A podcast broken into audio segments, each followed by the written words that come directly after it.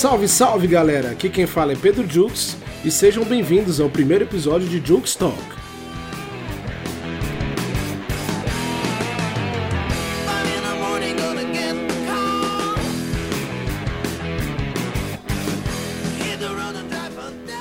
Salve galera, estou muito feliz, mas muito feliz mesmo porque esse primeiro episódio representa muita coisa, né? Eu acho que é um marco aí pro canal do podcast, o novo canal de Talk. Primeiro episódio, primeiro conteúdo que eu tô trazendo para vocês com todo carinho.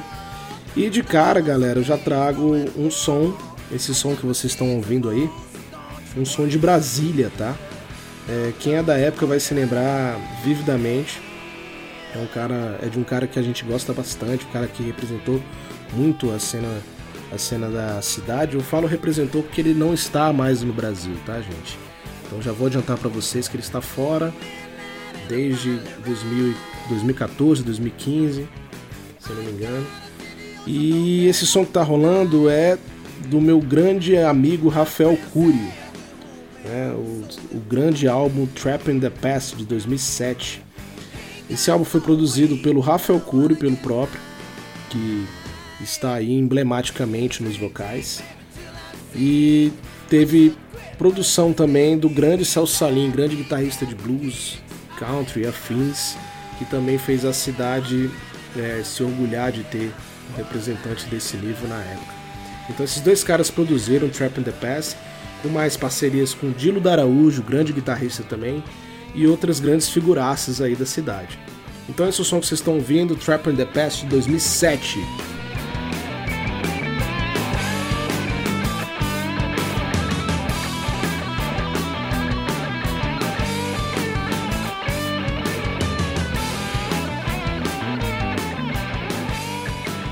Parte das referências também, galera, é bom da gente ressaltar. Por quê? Esse é um álbum muito bem construído. Ele, ele é notoriamente uma influência pesada de tudo que o Rafa curte como, como influência e tal. Ele, ele quis passar isso de alguma forma pro álbum. Então, assim, só pela, pela pegada que eles quiseram trazer, a gente pode citar alguns nomes aqui como Almond Brothers e Grateful Dead, grandes grande influenciadores aí, tanto do Celso quanto do Rafa na musicalidade, tá? É, o duo de guitarras também é muito presente.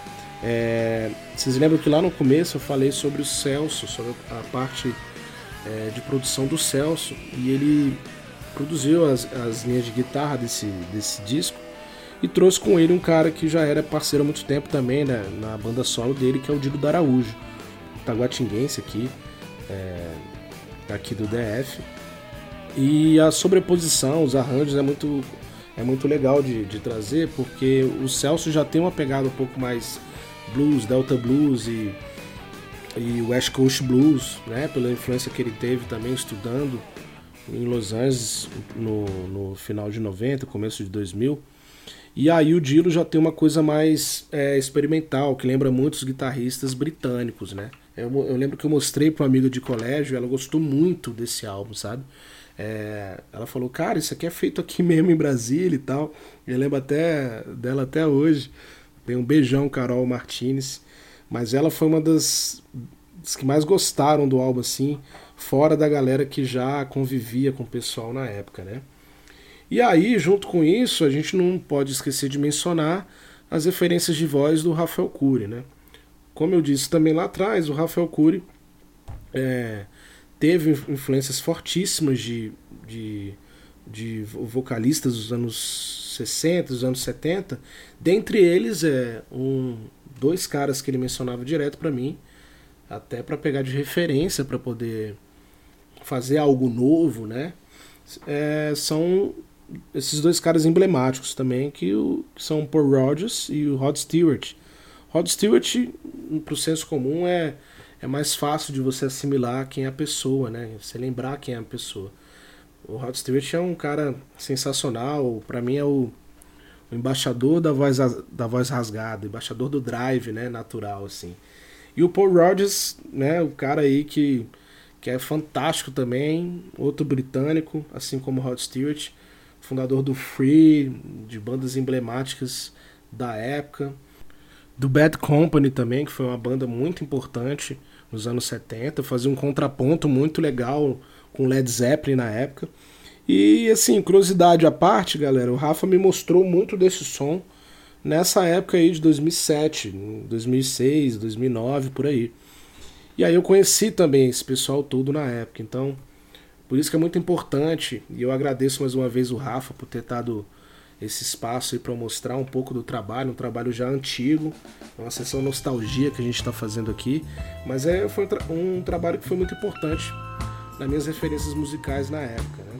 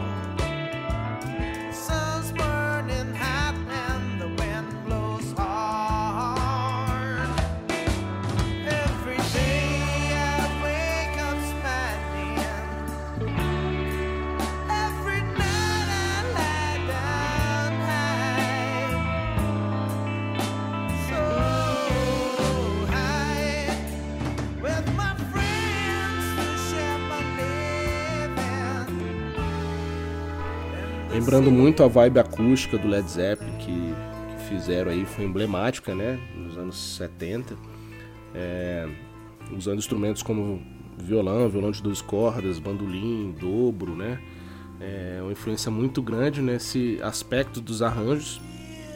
E o Deep Purple, é, Humble Pie, Small Faces, The Faces, mais pro lado visceral mesmo do álbum.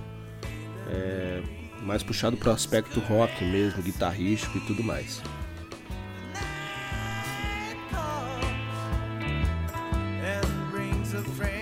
Vale citar também, galera, que no ano seguinte, 2008, a música Ballad for the Lost Boy, uma das grandes baladas, é, com um arranjo incrível do, do começo, é, foi premiada na Inglaterra como semifinalista do UK Songwriting Contest.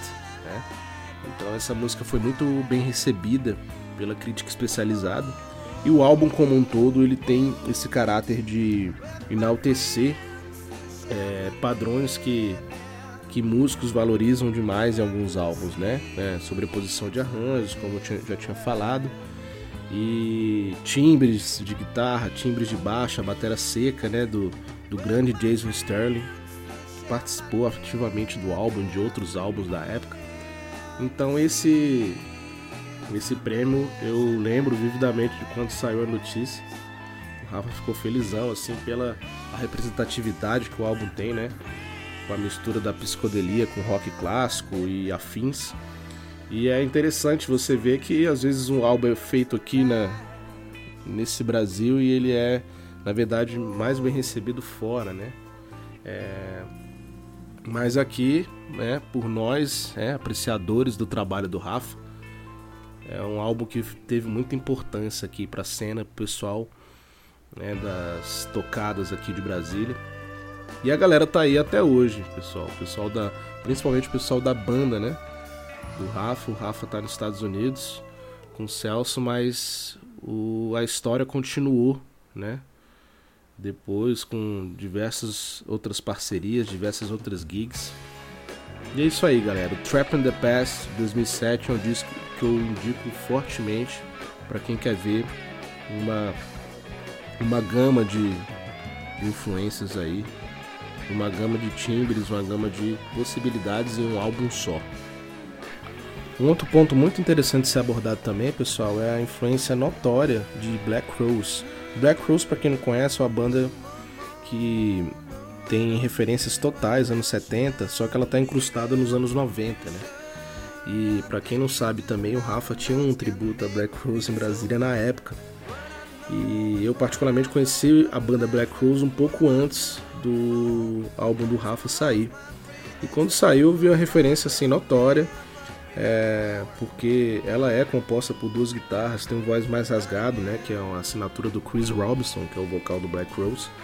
E é interessante porque você fecha o olho e você vê o Rafa cantando Black Rose, ou o contrário, né? Ou o Chris Robinson no álbum do Rafa. É uma curiosidade muito legal de levantar, porque é uma banda dos anos 90 e com assinatura dos anos 70 e também é uma das referências que não tem como deixar passar batido, tá, galera? Então, Trap in the Past é um álbum recheado de referências aí, não só setentistas, as referências dos anos 90, né? É um som mais contemporâneo também, pela, pelo mix de músicos que, que estão fazendo o álbum, né? Que fizeram o álbum acontecer, que participaram das gravações. É, e esse álbum é muito interessante, galera, por, essa, por esse intercâmbio cultural que a gente consegue ver.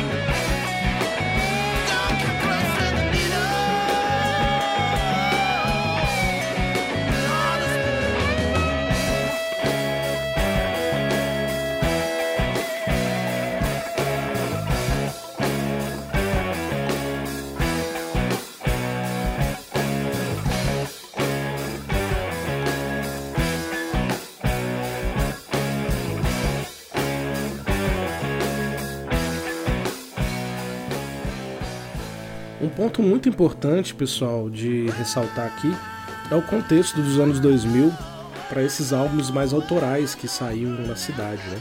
Foi uma década muito importante, porque muito material autoral estava saindo e a gente podia ver material autoral de diversos estilos, desde móveis coloniais de Acaju até uma cena mais classic rock, que é a qual o Rafael Cury faz parte. E grande parte desses discos saía com o selo GRV, do grande Gustavo Vasconcelos. É, o selo GRV foi o que distribuiu o disco do Rafa e junto com a, o pessoal que fez esse álbum do Rafa, existem outros é, músicos atuantes da cena na época também, que é importante mencionar aqui. Anos antes, o próprio Salso Salim já tinha lançado um dos discos que para mim é um dos mais importantes é, de, da década, né? Se não do, do começo ali dos anos 2000, que é o Going Out Night.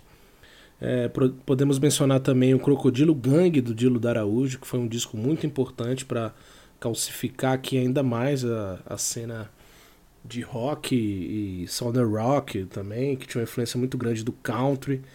E discos também como do Another Blues Band, que foi lançado no mesmo ano que, que o do Rafa, em 2007, no Highwella, no antigo Highwella. Então nessa época era um burburinho danado, galera. Era, era uma coisa de louco, assim, para quem queria ver o classic rock, o blues autoral, assim, de peso, com referências setentistas e tudo mais. É, partindo do pressuposto também que muita gente se conhecia nesse meio, é, sobre a ficha técnica a gente tem um, um curioso caso aqui de um intercâmbio com São Paulo, que foi muito importante para a realização de diversos álbuns que foram lançados pelo selo da GRV, tá, galera? Então, é, parte da ficha técnica aqui, eu posso mencionar alguns nomes bem importantes, é, como Adriano Greenenberg, no Electric Piano, que gravou o álbum do Rafa. Esse cara eu acho sensacional, porque é um músico, um músico lá de São Paulo que já acompanhou artistas aí de renome, como Ira, como o pessoal aí do eixo Rio-São Paulo. Flávio Naves no órgão, que é um, um, puta músico, um grande músico de São Paulo também, que hoje é, tá aí no, na, na ficha técnica, aí, se podemos dizer, na composição do Blues Beatles, né? Uma grande banda de blues com uma ideia totalmente renovadora. E Rodrigo Mantovani, né, que eu não posso esquecer de mencionar, que na minha opinião era o Celso Salim do baixo, né? Então essa cozinha que teve com o Rodrigo, que é um excelente baixista, Rodrigo também vale citar que já tocou na entidade Joe, né, junto com o Sérgio Duarte e o próprio Celso Salim. Então era uma engrenagem, era uma, uma sinergia que existia entre músicos. E aí é, a diferença é que a banda de lançamento do disco do Rafa era composta por outros músicos aqui da cidade, né?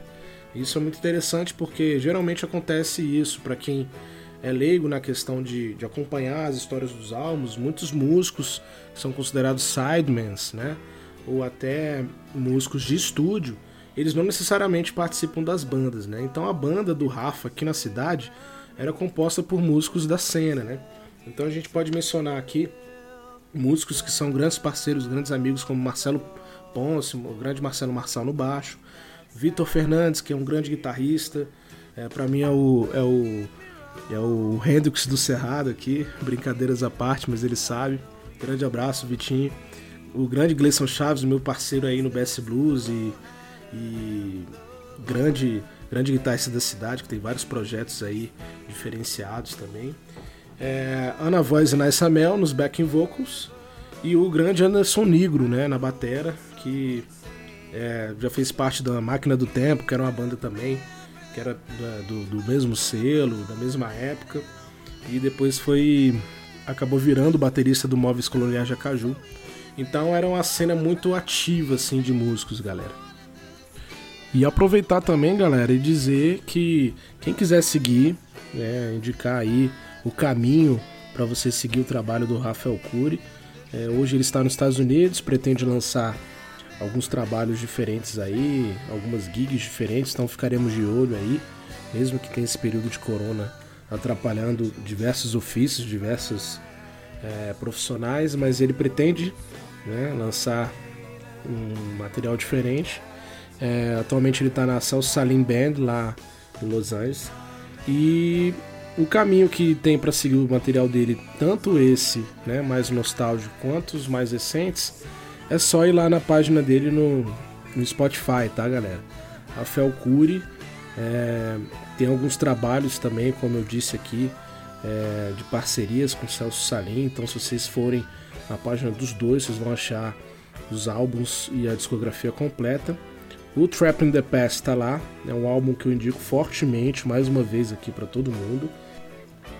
E agradeço aí é, todos que ouviram, todos que estão acompanhando aí o primeiro episódio. É, daqui a um tempo iremos soltar mais outro. Eu falo iremos porque eu tenho vários parceiros nessa empreitada, tá, galera? Vários entusiastas também. É, a gente não tá sozinho no mundo, né? Apesar de, de, ser feito de maneira independente, despretensiosa, eu vou trazer sempre uma parte mais documental, como eu tentei trazer aqui. Sempre uma pegada com opinião diferente também da, da do que tá rolando. E só para dar um spoilerzinho do próximo episódio, eu vou trazer um bate-papo com um grande amigo meu, um grande músico da cidade, que também viveu essa época é, que eu mencionei aí nesse primeiro episódio, é, os anos 2000, já vivenciou também é, muita coisa que envolve blues. Então vocês podem esperar um papo bluesístico aí pro próximo episódio. Já chamo vocês de fato para seguir o canal, compartilhar o canal, é, curtir o canal, ouvir tantas vezes que quiser, que aí a plataforma é, é boa por causa disso, né? O streaming deixa a gente é, todo documentado lá, então na hora que você quiser ouvir de novo, para pegar algum outro detalhe, fiquem à vontade, tá bom? E é isso. todos os ouvintes aí do canal, todos os amigos, todas as pessoas que acompanham, muito obrigado. Estou muito emocionado por estar é, finalizando esse primeiro episódio com, com essa temática muito legal de ser abordada que é a música. E é isso, galera. Espero que tenham curtido, espero que tenham gostado e espero vocês para o segundo episódio de Jukes Talk. É isso aí, falou!